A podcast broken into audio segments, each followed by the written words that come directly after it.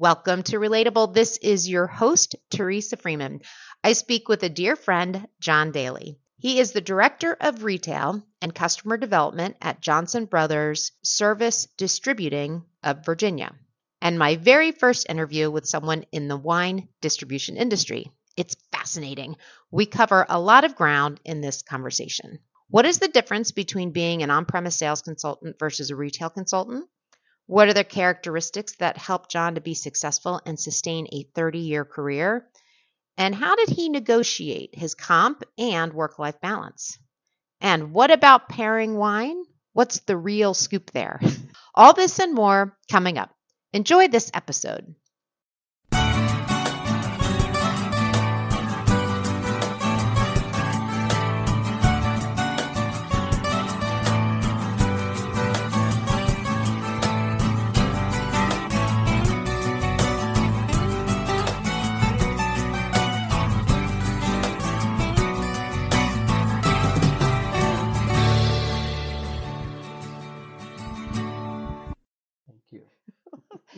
You. Good to see you. Uh, it's good to see you. Always. So we, uh, I feel like I've asked you for, I've been doing this podcast for five years and I think I've asked you for five years to be on it because I think what you do is cool.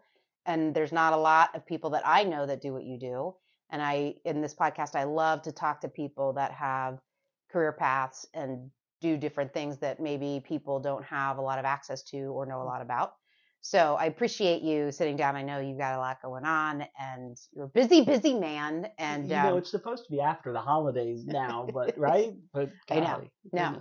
No. So let's start just by first introducing what you do. So what, like you're, you're in wine. I mean, I think of you and I think of wine distribution. Wine distributor. Like, yeah. Okay. It, the, the easiest way to, to think of it is the, the winery, mm-hmm. the supplier, the manufacturer, yep. they produce it. It's got to get to the giant, the Costco, the restaurant, and that's where we come into play. The distributor is the middleman, so it is the three-tier system. Okay.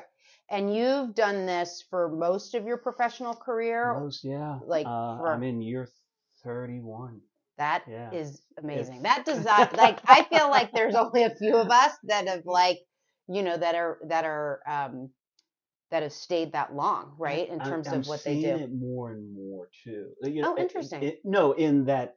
I'm the the proverbial dinosaur. Right. Yeah. yeah. Come the first week of May, my boss and very much a mentor of mine mm-hmm. over the years, he's leaving after forty-five years.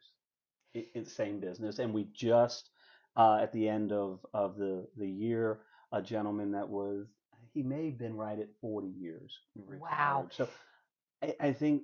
I don't know if I'm jumping ahead, but this mm-hmm. I think that may say a little something about the family that we all worked for yeah. for for twenty-nine years. Yeah, so I, I do want to ask you about that. I think the one thing about the industry of wine distribution or the kind of beverage industry, um, do you feel like people that once they get in that industry, they're in it? You know, once you, it's it's very much relationship driven. And so when you talk about, yes, you've been with the same company, and I know there was a change there, so we'll talk about that. But generally, even if you're not with the same organization or the same people, like because once you get in it, the same, you stay in the same business a lot of times. Yeah, yeah. Going from that that distributor to the supplier, back, back and forth, and and to the point that the the larger uh, uh, suppliers, they're recruiting on campus mm. in in hopes of of finding that diamond in the rough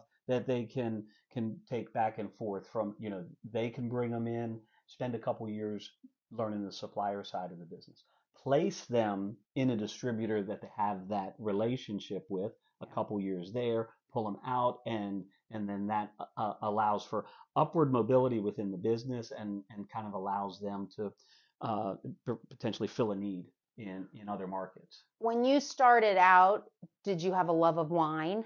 Did you like sales? So that, that was, yeah. yeah so I wanted to add, yeah. it's, a lot of this is going to be probably a sales generated conversation, it, but yeah. did you know you wanted to do sales and you were going to be good at sales? So there were, there were two things that, you know, I, I think our, our kids these days, they, to me, they're, they're so much more, I don't know if the word is mature or if it's advanced in terms of what they know that they want. or at mm-hmm. least they think they know what they want, right. and they can articulate it very well. Um, I just wasn't that kid at, at seventeen, eighteen years old. Um, maybe as I moved into into college, the two things would, I, I would have loved to have, have come back to my old high school, been a, a ninth grade algebra teacher, ah. spend some time coaching tennis, basketball, and and you know what? You need some help. I can make a couple thousand dollars more helping out on the football team. Could totally see you That's doing it. That. And I I would have been satisfied with that. The other thing was some type of outside sales.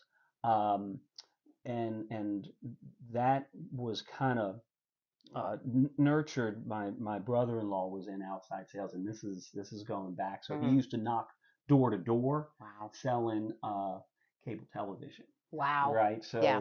um, so he moved up within uh, in in that company and that business and said, yeah, you, you seem like you would have that same type of demeanor. Um, I did not want to knock on doors, so I wanted business to business. Yep. Um, and uh, I was I was my first year out of college. Went to visit some friends. Uh, it, we were down in down in Florida, and, and one of the roommates of who we went to visit, he was in the outside sales that you know if somebody had had described it to me. He was selling. Remember back in the day, the old uh, uh, soft serve yes. yogurts. Yeah. He sold the the machines and and I was like, well, that's kind of what I could see myself doing. So that outside sales is route sales, you know, an established territory, um mm-hmm. almost in a way you could call it a protected territory, and then you so you've got this kind of base mm-hmm. and then you build it from there.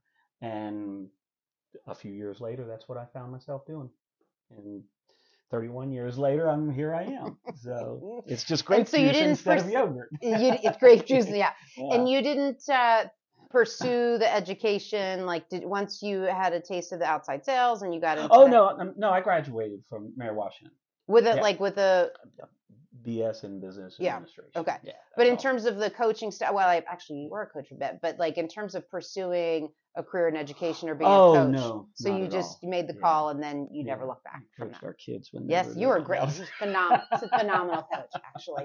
One of our favorites for sure. A lot of energy and good, like never freaking out.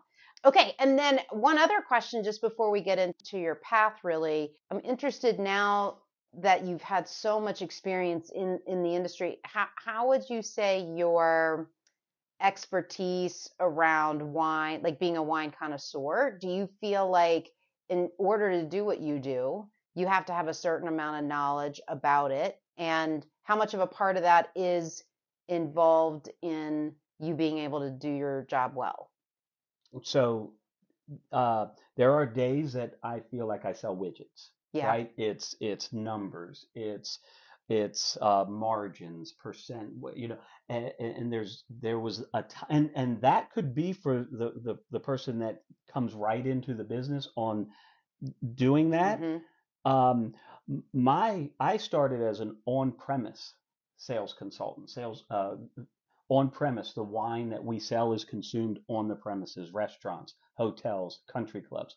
So in order to do that position, yes, it does require Uh, a, a certain amount of wine knowledge, which I, I, you can't hand somebody a book and say, read this and you're going to know. But qu- quite literally, the, the, at the end of my first day, my manager handed me a bottle of wine and said, take it home and drink it.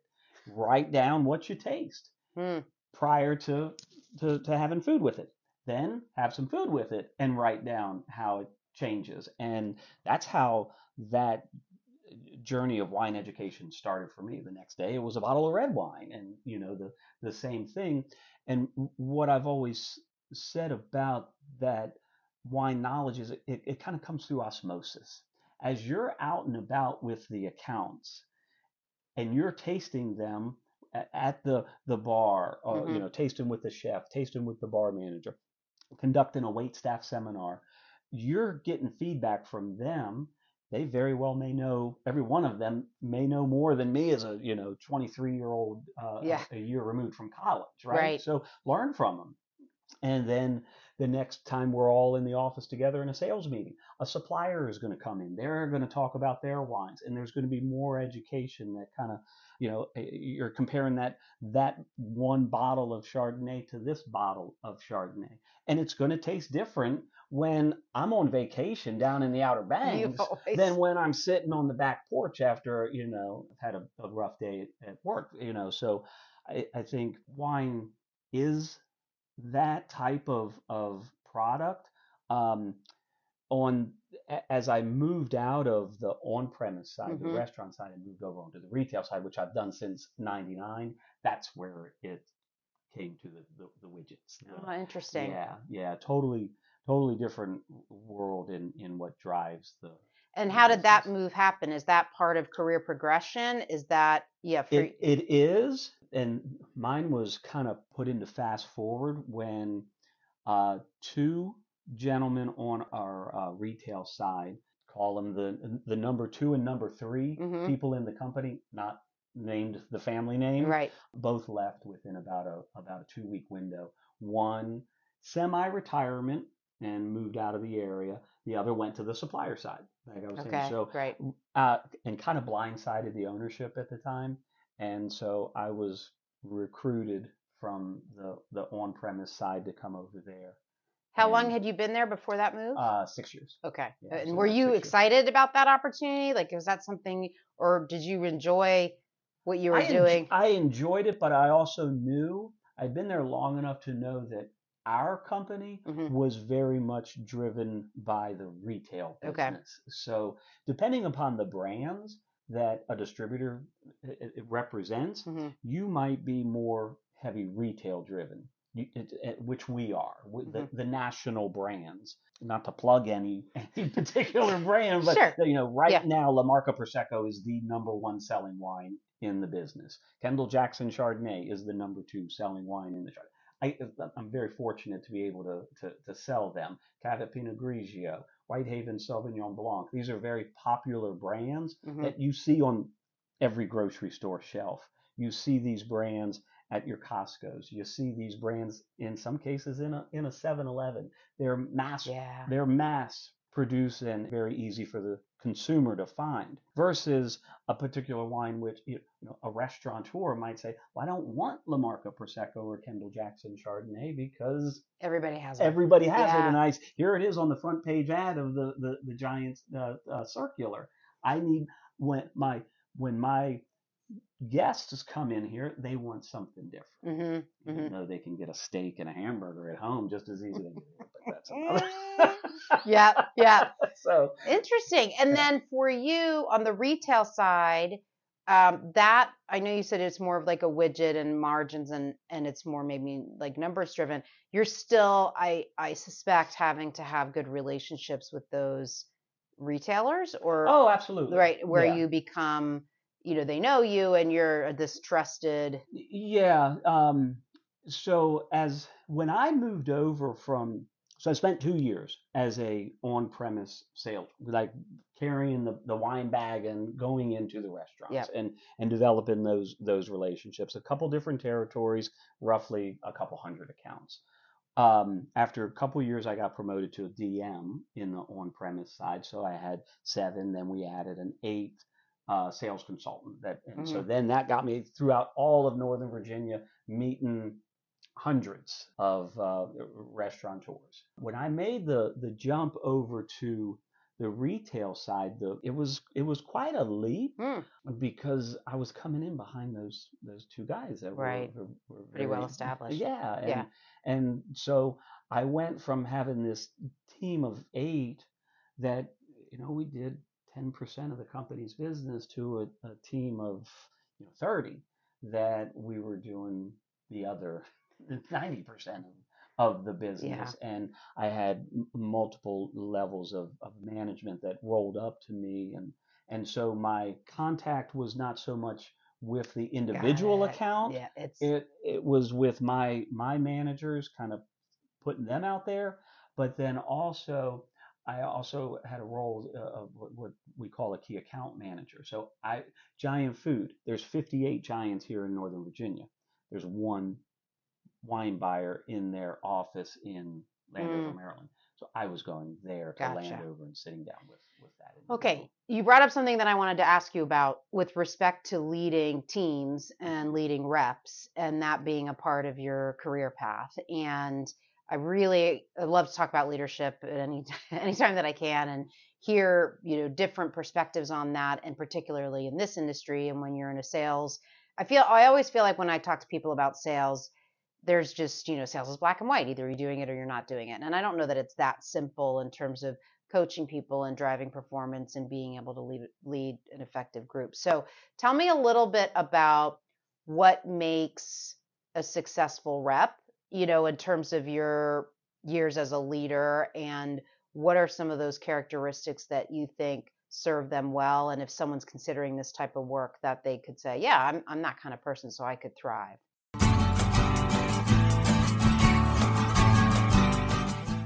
Relatable is sponsored by T F A Soft Skills, your one-stop shop for workshops, coaching, speaking, and soft skills development.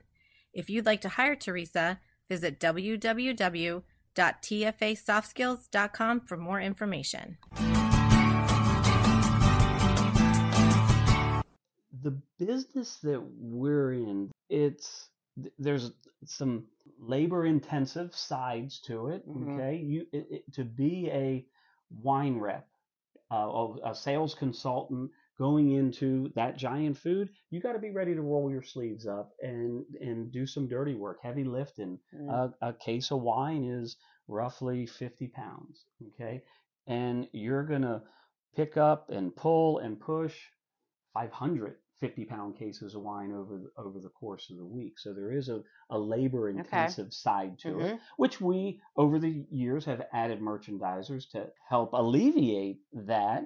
But really what, when we walk into that store, yeah, the, the shirt for years said Service Distributing. Now it says Johnson Brothers, but it really says Giant Food. When you go into that store, you become free labor. Okay. Interesting. And what you want to do though is you want to become a part of that store's team. When you walk into that store, you notice that at register number one, it's the same person every right. single time. Well, what's her name? What's his name? Do you know him? You walk the perimeter of the store and all the different departments, the flower department, the seafood department, the butcher. Do you know these people? Do you want to become a part of? So that way, when that store manager sees you come in, my wine department's taken care of. I know mm. Teresa's, Teresa just walked in. My wine is taken care of. I got enough other stuff to worry about. Yeah. So you want to become a reliable member of, of that store's team. And really the the sales that we're we're doing, you know, the the, the route sales, the replenishment. Here I was, I was at Giant Corporate putting a plan together with their buyer. I'm handing it off to the managers to hand to the sales reps to go execute. Well, the stores are getting the same plan. And so you know, are we bringing, is my rep bringing to them, here's the plan, this is what we need to, to do to execute the plan, and this is when we're going to do it, and then following through on it. They, they just want the consistent communication uh, and, and the consistent execution as if you're one of their employees. Got it. And because the industry, I know we've joked with you, just knowing you well, and knowing you, like the seasonality of it, mm-hmm. right? There's periods during the year in this type of business where you are probably working much longer days uh, and, and maybe even nights as you're gearing up for, like we just got through, right? Yeah. The holidays and New Year's, and that's probably a big, like, so there is there a seasonality, or now is it just busy year round? You can't really even. It, yeah. For, for the sales reps, it definitely spikes during those holidays. Yeah. And then call it once a one week a month is a process we call changeover. You know, typically most of the of the grocery store chains out there, they, they set their their ads, their displays mm-hmm. one time a month.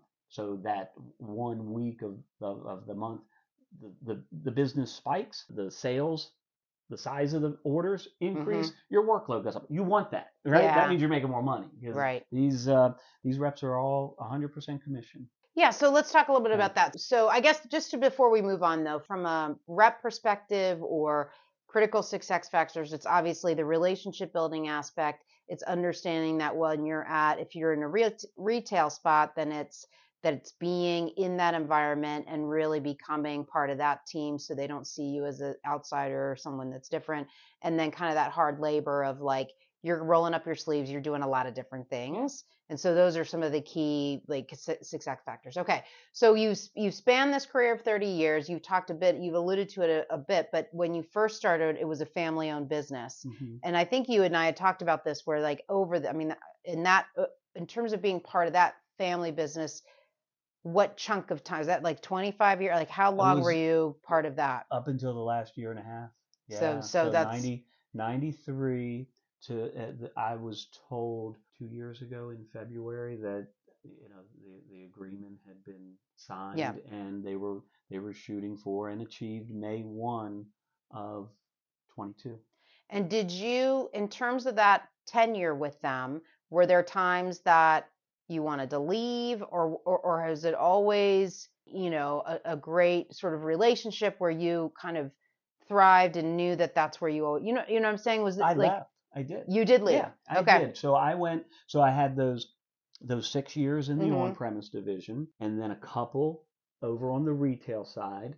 Uh, so if you if you put that down on your resume, that I was an on-premise sales rep for, for two years, uh, on-premise D M for, for four, then moved over to retail, key account manager, right? That makes a very nice looking resume.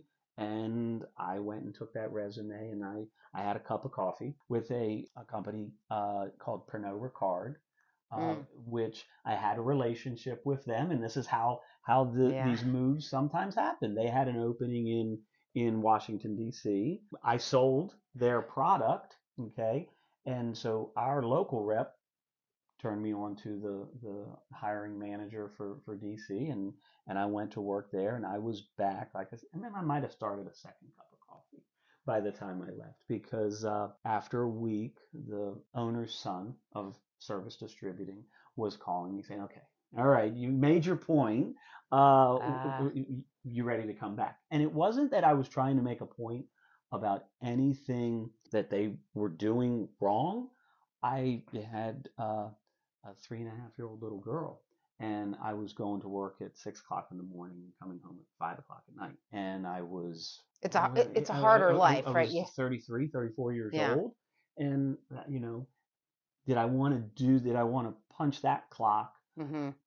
for the next twenty, thirty years? And, and so it was a good time to explore. Now I talked, you know, Giant Food, Costco, seven eleven, that this, this world that we deal in here in Northern mm-hmm. Virginia, it is the wild, wild west when you go down into Washington, D C, and you start selling liquor, and you start dealing with independent liquor stores and free goods, and it's a totally different world. And it was a world that I did not come up in.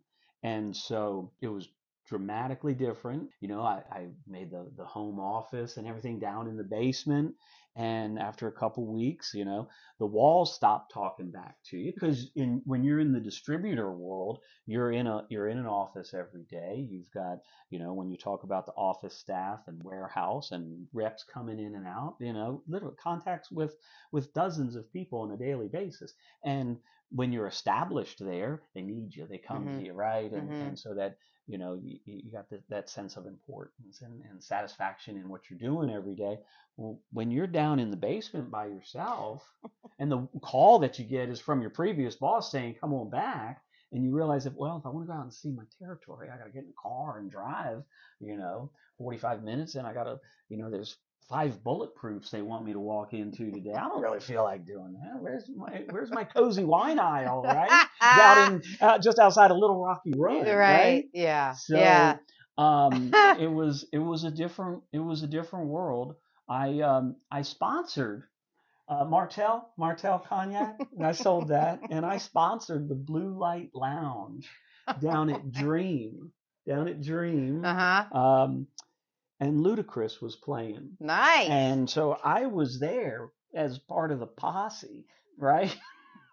And then we all, the posse went here. Oh my gosh. And then we're still, you know, and I'm yeah. with, and then we went here.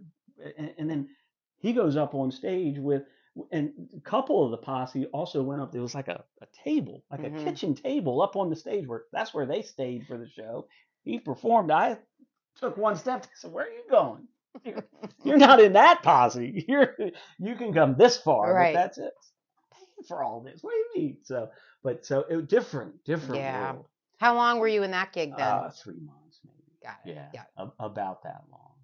Interesting. Um, yeah. But otherwise, then you're part of this family. And how big was that family-owned company? Like, how many people were part of that? Uh, just in and around one hundred. Okay. In and around one hundred. When you all in with drivers and night crew, day crew, sales, office, and, and all. And, and then uh, just randomly, I don't know. I just thought of this too. But in, given the industry, like, you know, I, I suspect from just uh, access to alcohol and like it's such a part of your job, I would think it'd be very easy to sort of, I don't know how to put this, but like with the accessibility or like, do, do you see a lot of alcoholism in the industry? Do you know what I mean? Or is it because it's your job? It's like people that used to work at Baskin Robbins, like they don't eat ice cream all the time because right. it's available. You um, know, do you feel like it's really more, you had talked before about it being more on the business side of yeah. being able to like, it's right. It, maybe not as yeah, much and, about and, the wine ironically, drinking. Yeah. Ironically enough, um, just this week we got from, from corporate to, to training sessions about, about, that. Interesting. I mean, I, yeah, uh, about the, the effects of uh, D U I. Mm-hmm. Um, I, I know that's one of them and I, I haven't been on to, to, yeah. to both of them. And it was actually put together Uh, through again, I'm not trying to plug anybody. Diageo is mm-hmm. you know the, the world's largest spirit, and they put it together. And our our corporate office has sent it out to all. Interesting. All members, yeah. So it's definitely something to like be aware of. Oh, like yeah. if that's you know, and like you said, if you're going on site visits, that's in the middle of the day, like um, you know, and you're you know having yeah, some. No, I, I I think every distributor, supplier, very serious about that. Let me ask you this question too, given the sales component, are you someone and throughout your tenure, like, were you driven and competitive? Like, is there a competitive part of you? I always think of people in sales being fairly competitive or that there's, whether you're competing against, you know, other sales reps or it's just your own inner drive. Is that part of what's propelled you or? All of it, all of the above. Yeah. Really? Yeah. Whether it's the, just an, uh, an inward drive, whether I was selling, yeah. whatever I was selling, whatever, what, what I was doing, des- desire to excel, to, to be the best that I can be. Now, a lot, some of this, some of this mindset goes back to those days when I was, was a kid in, in high school and playing sports. You play, yeah, you're... and yeah, and I think there was a lot of a lot of foundation laid there. You know, in, in at, at O'Connell, we we got often booklets, readings, whatever, you, however it was yeah. presented, you know, John Wooden, the famous basketball mm-hmm. coach from U C L A, his pyramid of success, you know, and his definition of success. It's not, not to be measured where you're at, but by the obstacles that you've had to overcome mm-hmm. to get where you're at. You Interesting. Know? And, and so I, I, I still have all those things in a. In and you're someone notebook. Too. I, I do find this interesting, and I like to ask this of people. Like all the time I've known you, you're like an early riser, aren't you? That's, um, yeah, it's not good, but I. Yes, that's very accurate. And you, you've like always been someone that's like you get up early, you get there early, right, and they kind of get a jump on the day. Do you feel? Mm-hmm. Paul and I talk about this all the time. Like in terms of. Just like if you think about yourself as a like a human in your life that's trying to propel yourself to the next level, or you know, we always joke about like being self-actualized, right? And you always have things that you want to achieve in a year. It's we're talking about New Year's resolutions, mm-hmm. those kind of things. Like, do you feel that someone that gets up early and there's certain, I think you can read a lot about a lot of successful business people or athletes, or you know, there's like there's something about getting to it early in the day. And like kind of getting after it. Do you think that's contributed in terms of like your own rituals and habits that that's helped you? Yes. Yeah. Yeah.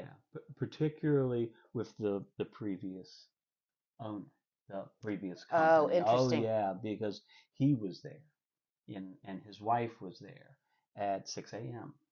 Um, listen, the whole time I worked for him, he didn't need to work a day. It was on autopilot as far as you know his. Uh, view of it, but he they were there six o'clock every day, and if you came in at six oh five, well, good afternoon, Mister Daly. Thank you for joining us oh. today. And they were they weren't kidding. Miz B wasn't kidding about that. So you got there earlier the next day, Um, but yeah, I, I, I think that definitely um, you you can stand out if you're the one that's not. If right. you, you'll stand yeah. out if you're the one that's coming in later. Not so much if you're always if you're always there early. Well, of course he's here. Of course mm-hmm. he's they're, they're always here. But it's the one that that, that yeah. stands out for. And I, I I'm a firm believer in this too, because it different. It's easy, you know. I mean, at different periods of my of my career, it was important to to be the early one. It was important to show up in a way that people understood that you cared, and that you. Uh, it was a way. It was an easy way to demonstrate. I'm in this and I care and I'm motivated without having to do a lot, just by showing up and being there. Mm-hmm. And then I think at different periods, you know, when you, at least in the corporate space, maybe not so much in the sales world or even the organization you worked with where that was the culture. But for me, it's eb, ebb and flowed, you know, in terms of when I got more comfortable and I had more like cachet, so to speak, or people knew me and they knew my reputation. And it was like, okay, maybe you don't have to be the first person yeah. there anymore. You still have to deliver. But then I think, you know, when I went on my own and started my own business, it's like you're right back in that. With any client that I have, I want to make sure that I'm presenting in such a way that they know that I care and right. that I'm there. Because they haven't and, experienced know. It. Yeah, yeah, so you haven't you yeah. haven't had an opportunity to do that. No, no, and I, I definitely, well, I, I know when I when I came back after that three month yes. hiatus, it loosened up a little bit, right? yeah, well, you know, because well, while we're at the negotiations, there is this whole six to five thing. We can. Can we cut back on that, you know? So yeah, that loosened up a little bit, but it, more so was what I was thinking. You know, a year and a half ago, a new ownership comes yeah. in, and it is a it's a, a totally different mindset. Uh, uh, it is I have the the option now to work from home. It is kind of as I choose now. Mm-hmm. There's meetings that take place at the office. Obviously, I can't just say, "Well, I'm going to work from home today." Just yeah. Zoom me in. No, you're going to be there for that, but it's you're not questioned. Well, of course you're doing your job, right? It, it, it's a it's a totally a different totally culture. different culture. Yes, absolutely. So let's talk a little bit about this because I think it's interesting um, and probably ap- applicable regardless of the industry you're in. Like you went through a pretty significant acquisition in the sense that you were with this entity for a long time and it was familial and the same probably to some extent one hundred people over that period of time. So you're a really tight unit. Culturally, there's a cult, you know, all the things that have worked and why you stayed there as long as you did. So going through an acquisition like that and then being on the other side and still being there, how has that been for you? You know, what Maybe what's something that's changed in a positive way? Like we could start there or maybe, you know, and then. Yeah. I, I knew it wasn't going to be, you know, walking into a room and flipping a light switch. But mm. I didn't think it would be still feeling it some eighteen months later. Yeah. And with, with our business consolidation, I mean, that it, that's where all this is coming from. So So we as Service Distributing, family owned and operated for sixty years. I was there for twenty-nine years. And acquired by another family-owned company, but you know there was a hundred of us, and we were doing a hundred million dollars. Now it's it's forty-two hundred of us doing billions, yeah. billions, right? And but they did start seventy-five years ago as a family-owned one-man show up wow. on Oxford Street, up in Minnesota. Okay. And they have now branched out out of twenty-one branches, fifteen states. And our competition, as, as Johnson Brothers, mm-hmm. as Johnson, there's Southern, there's Republic National, there's Breakthrough Beverage, and there's us. And we are the four major wholesalers. Players, yeah. yeah, and depending upon the market that you're in, depending upon the, the rules and regulations, you may carry and sell liquor, wine, and beer. Mm-hmm. Here in, in Virginia, liquor is done through the A B C store. So right. we don't have it in our warehouse to ship. Other markets you do. And I would think that those type of ac- acquisitions are only going to continue. And those mer- yeah. potential mergers right. and the family-owned and operated distributor will, over yeah. time, right? I'm not as... for lack of a better term, impressed with the technology just because I'm on the on mm-hmm. the backside yeah. of my career. Yeah. I don't. Yeah. But the the difference is night and day there. I mean, we quite literally had hanging in our sales room tube televisions with a V C R that I don't know if a V C if a tape ever actually went in it. We had it versus the, the double screen the Zoom straight, technology yeah. that, that, that we have yeah. now. But in terms of, you know, as working with the, the family owned, they're all family owned, but the old company, mm-hmm. you know, everything was kept very tight. You know, there was very little information that was dispersed to management, certainly not sales reps, where it is everything is there for, for managers to access it, you know. Sales so there's numbers, a transparency now that was never there. Mm-hmm. I, look, I had the, the, the data that I, I needed, but there were times that I was not allowed to share dollar figures mm-hmm. with mm-hmm. a customer. If I were to sit at that corporate office, I might I'd be able to share cases. Mm-hmm. Not revenue.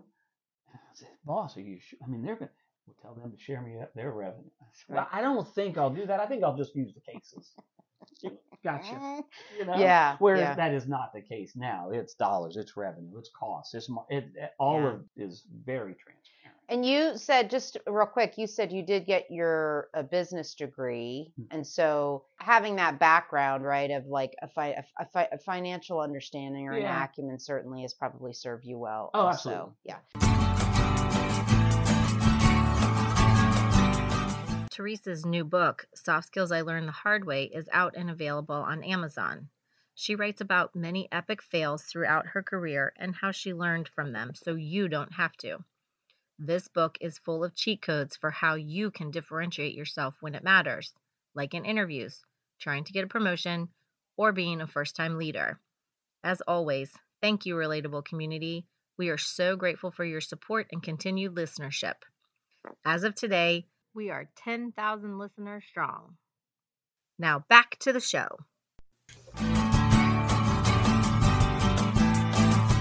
Let's talk a little bit about the fun side of the job, because I feel like there's some really cool stuff that you get to participate in or be a part of in terms of this line of work. Uh, one, we talked a little bit about just being a wine connoisseur and getting to taste a lot of great wine and being able to to, to kind of I, learn they, something. I, I'm not a wine connoisseur. Yeah. No. Yes, you are. Um, but tell me about some of the incentive trips. So that's the other thing that I think if someone's considering a life in sales or they're looking at potentially doing something like this, there's oftentimes, not all the time, but there's oftentimes incentives or ways to reward, because it's a it's a slog, right? It can yeah. be hard. So tell we me about. A, we have a very, very you know he- heavy incentive model. Yeah. And it is it, it, that that changed dramatically. We had very few incentives for, for twenty-nine plus years. Now it's. But you went on some good trips in those. I, oh yeah, yeah, went on good trips. But in terms of uh, first just the incentives for the sales reps. Yeah. And the managers. Yeah, I mean, it is. Uh, it it should be that it, 'cause yeah. it, it's sales. You're you're trying to drive sales. Yeah. You're, you know, so set a goal, hit it, get rewarded mm-hmm. for it. You know, and you know the well, that's your job. That, that yeah. I, I heard that more than once, right? Yeah. But no, we we have many incentives going on at one time, and and they're for the most part always here's your number, go hit it, get X. Yeah. Um. But the, and then you know.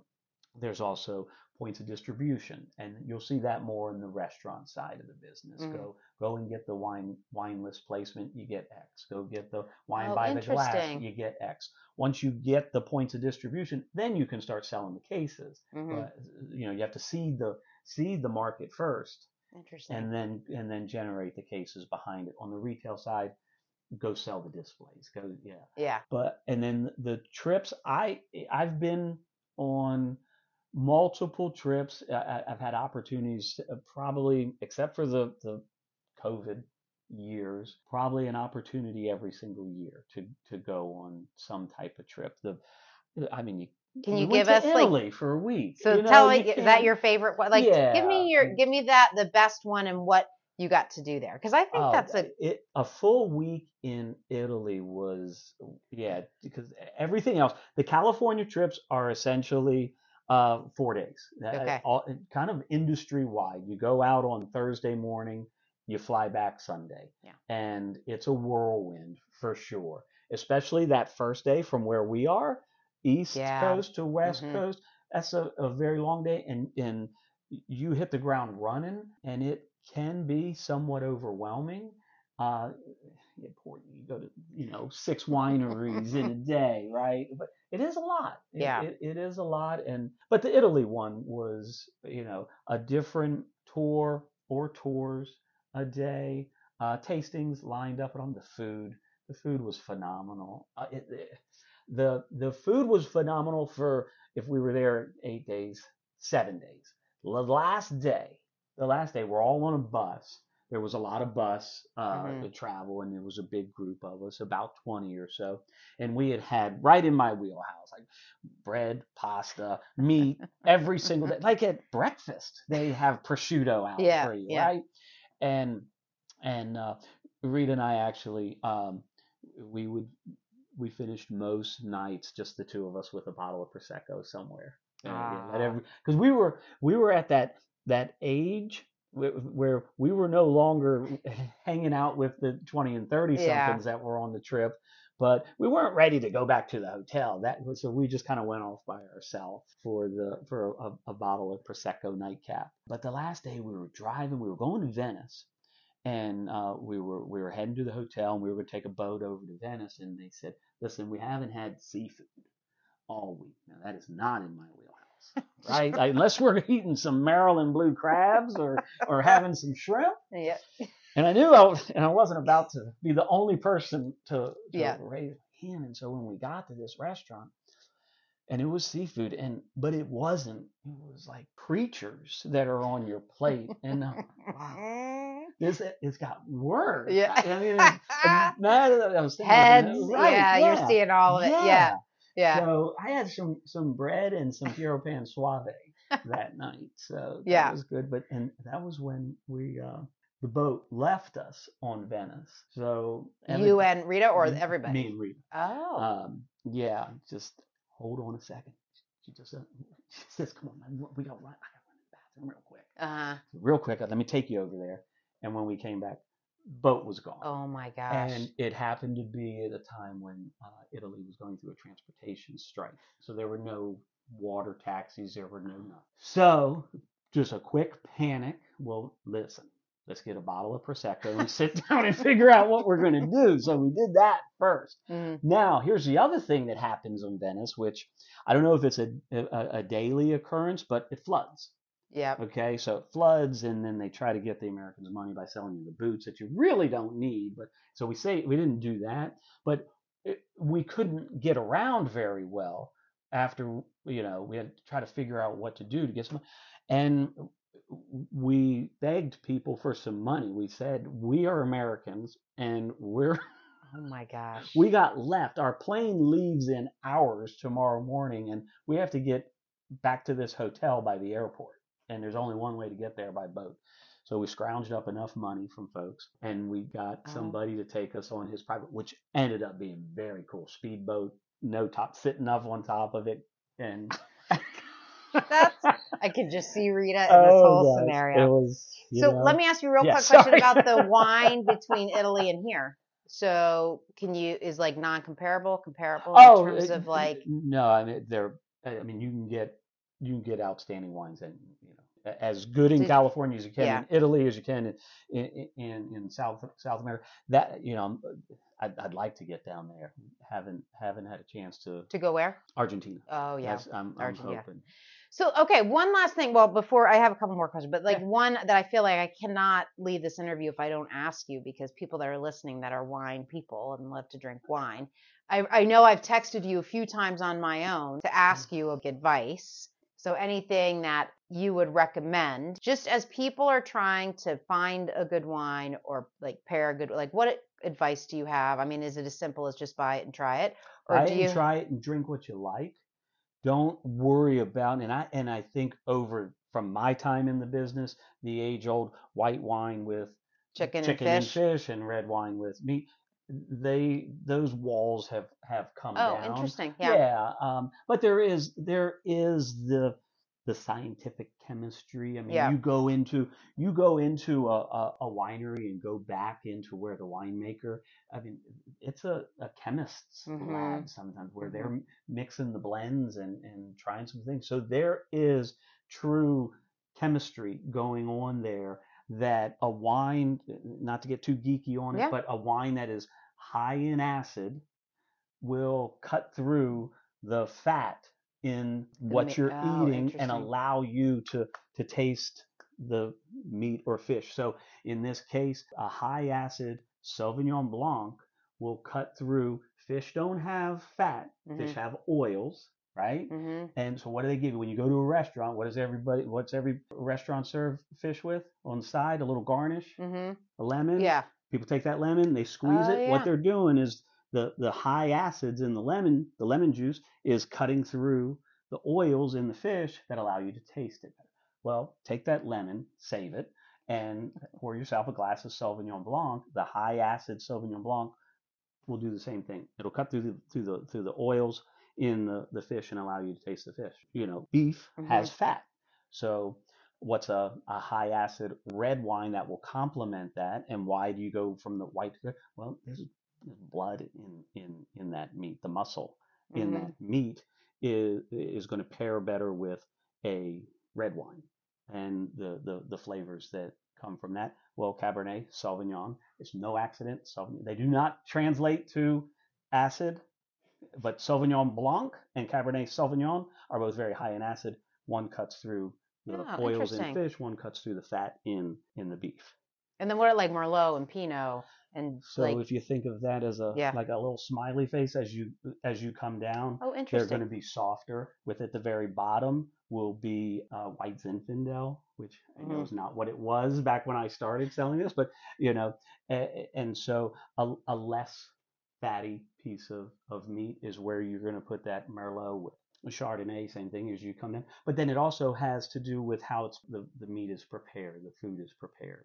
Right. Um, so it, but it is, it is what you like to drink mm-hmm. and, as more so than some magical pairing. And I, well, and I'll never forget, cause you said it before, but I, it has stuck with me, which I think is so funny when I, you and I have talked about this, where like we had a wine somewhere, right? I took a picture of the label. It was the best wine I've ever had. You know, we were probably on vacation. It was like magical. Oh. It was like nothing I've ever tasted before. And then you see it in Giant and you're like, oh my gosh, it's the wine. That's and you bring it, it home and you, you try to replicate it and it's, it's not, not nearly as good, or it just is like, you have this, you know, yeah. and I remember you say, you know, the whole atmosphere in which you're having it, you know, depending on what you're kind of going for or how you're having it can really influence what, like how Absolutely. It tastes or your memory of it, yeah, right? Your memory of it. Yeah. yeah. It's your, the, more, the experience. Yeah. Yeah. The experience. Awesome. Awesome. Okay. Um, all right. Now let's transition a little bit to more my kind of my, my wheelhouse with respect to soft skills, because I like to, anybody that I interview, I like to talk about soft skills and how the soft skills um, complement the technical skills of what you do. So just to frame that for you, like we've talked a lot about the sales component. You talked a lot about like managing revenue, talked about managing reps, talked about relationship building, which I would consider to be a soft skill, but the there's like the technical component of the work that you do and the technical knowledge that you have in order to do your job. And then there's a whole suite of what I call soft skills that complement that work. And I think it's true in any organization or any type of role you have. And so when I talk about them, I'm thinking about, you know, communication, active listening, influence, collaborate, right? There's a whole, and some might call them human skills or interpersonal skills, like whatever you want to call them, for for you, either in your own career, what has proven to be a difference maker for you that has helped you succeed, right? So you can answer it from that perspective, or because you, you're a seasoned professional and you've had a lot of people work for you, you could also answer it from the point of view of like, what do you see in others that helps them to be more successful? Um, I think in, uh, if I'm saying this right, the managing down, I think the communication piece has been so important.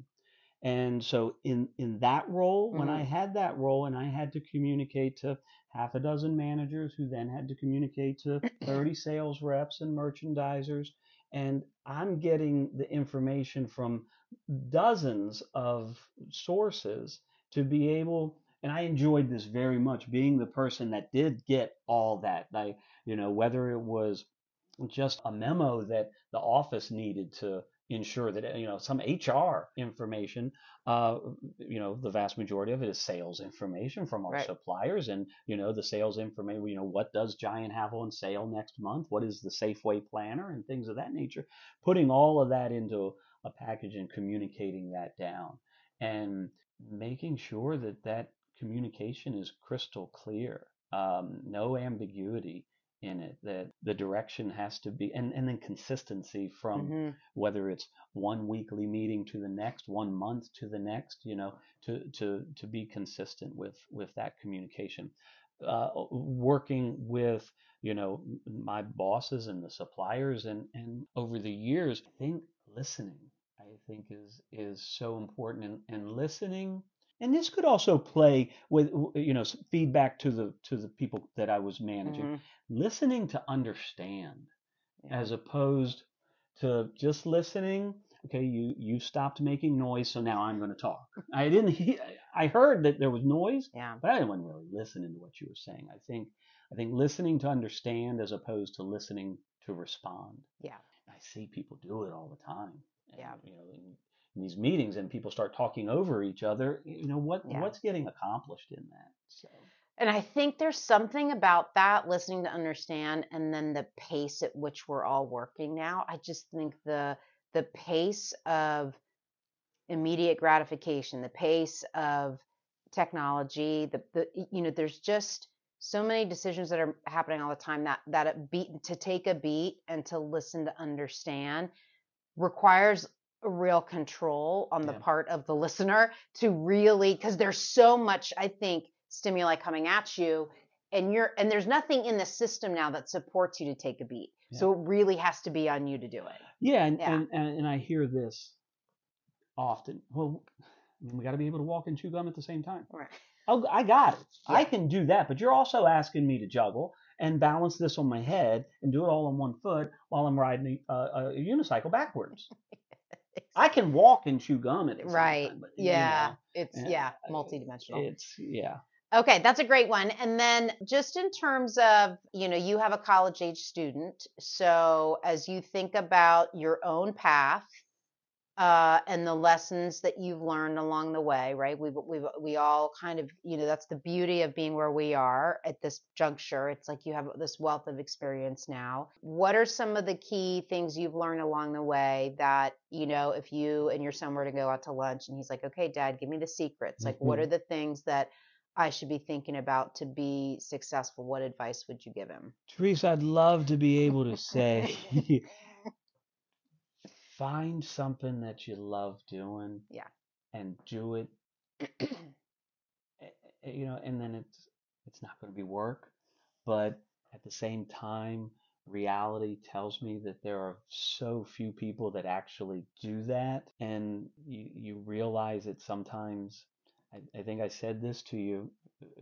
Some you look back and you have regrets, and here I am right now. I don't want to. Just in the next three to five or ten, like Rita told me I had to work ten more years, right? That I look back on just this these little ten years and see regret. So I know that didn't answer your, your question, but I've always I've, I've struggled with that one as well as what would I I would tell younger John. I know. So your belief is that everything happens as it should. And while it's happening, those are the lessons that you're learning, and that in those, you know, and it's and it's kind of up to you in those moments to take it as you go, and that there there isn't necessarily anything that has stuck out to you in terms of your own path that has that has helped you. Because I think the reason I asked the question is a little bit of, it's almost like if I didn't know, which at twenty-five I didn't know, what I know at fifty. There are certain things that I could say to her, to, to to Teresa, that would have helped, I think, not necessarily miss those opportunities to learn, because I think they're so important. But maybe it's more on the emotional side of like, you know, maybe, maybe like I've heard other people say, like, you know, you don't have to stress out so much, or you could just take it a little easy or give yourself some grace, right? Like those kind of things that might, that I think when you're in the thick of it, it's hard to know. Yeah. And if you don't do, if, if you don't not give yourself a break, you're not going to succeed.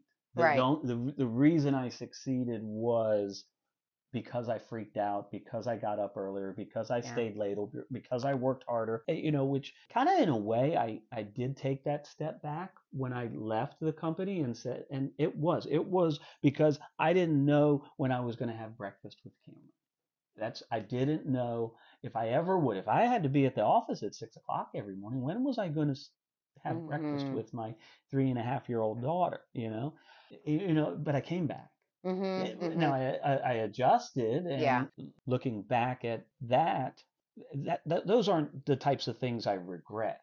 Sure. Yeah. Those aren't the types of things I regret. I, I always stumble with this, you know, where, what would I tell myself? What would yeah. I do different? Or not even everything, yeah. everything that I did, good, bad, mm-hmm. uh, the, the successes, the failures, the things I'm not proud of, the regrets, every one of those things has me sitting right, right here. Yeah, yeah. totally you. get it. Totally yeah. get it. I th- No, yeah. I get it. And I I think there's definitely, it kind of sub, sort of summed up by saying it, you know, things happen for a reason. And then and then that's kind of where it lands you. But we don't terms- always know the reason. Right. We don't right. always know the reason while we're going through it. And, you know, my hope is that as I look back, I can start to identify. Well, and like you said before, you when I asked you the question, you said, I would love to say, find find something that you love, and then it won't necessarily feel as much like work. Is that something you did? Like, do you feel like you found something that you love to do in terms of your career, or enough? You know, maybe it's not like you, you know, it's not like playing for the N F L or right. playing on it, right? Because you were an athlete, and maybe those are those dreams, but like, yeah. right, in terms of your own career and being successful at it and enjoying it. And, you know, would you say? I'd say that I enjoy it a, a, a lot more than I hate it. And there are times I hate so, this. It's I, so fair. It's, it yeah. You know, yeah. I mean, but, you know, that's why, that's one of the reasons why I can text Rita and say, if I told you how much I hate this, send. Because it feels good it to feels get that good. out. Yeah, yeah. You know? Did I send it to her? Okay, good. Right. I had to check. Yeah. Didn't yeah. send it to the boss, did I? Yeah, yeah, yeah. Yeah. So. yeah. No, it's great. I just, um, I really appreciate the time with you. It's really interesting, too, to just hear about your path and hear a little bit more about the industry and kind of the ins and outs of how it works. I think that, um, and then going through an acquisition and feeling, you know, the the results of that and kind of having to adapt and change. You know, yeah. you can do something for twenty-nine years and be really good at it and still have to adapt and change. And you're in like the throes of that now. Yeah. And I just feel like there's never, you never get guarantees, right? That like things are just going to be the way they're going to be. And so I think that flexibility and being adaptable and being like, look, yeah, there are some things about this that are new, that are really interesting and d- dynamic and different. And then there's some things you're going to miss. And that's true of like yeah. any type of change like that. So thank yep. you so much. Oh, thank you. For being on Relatable.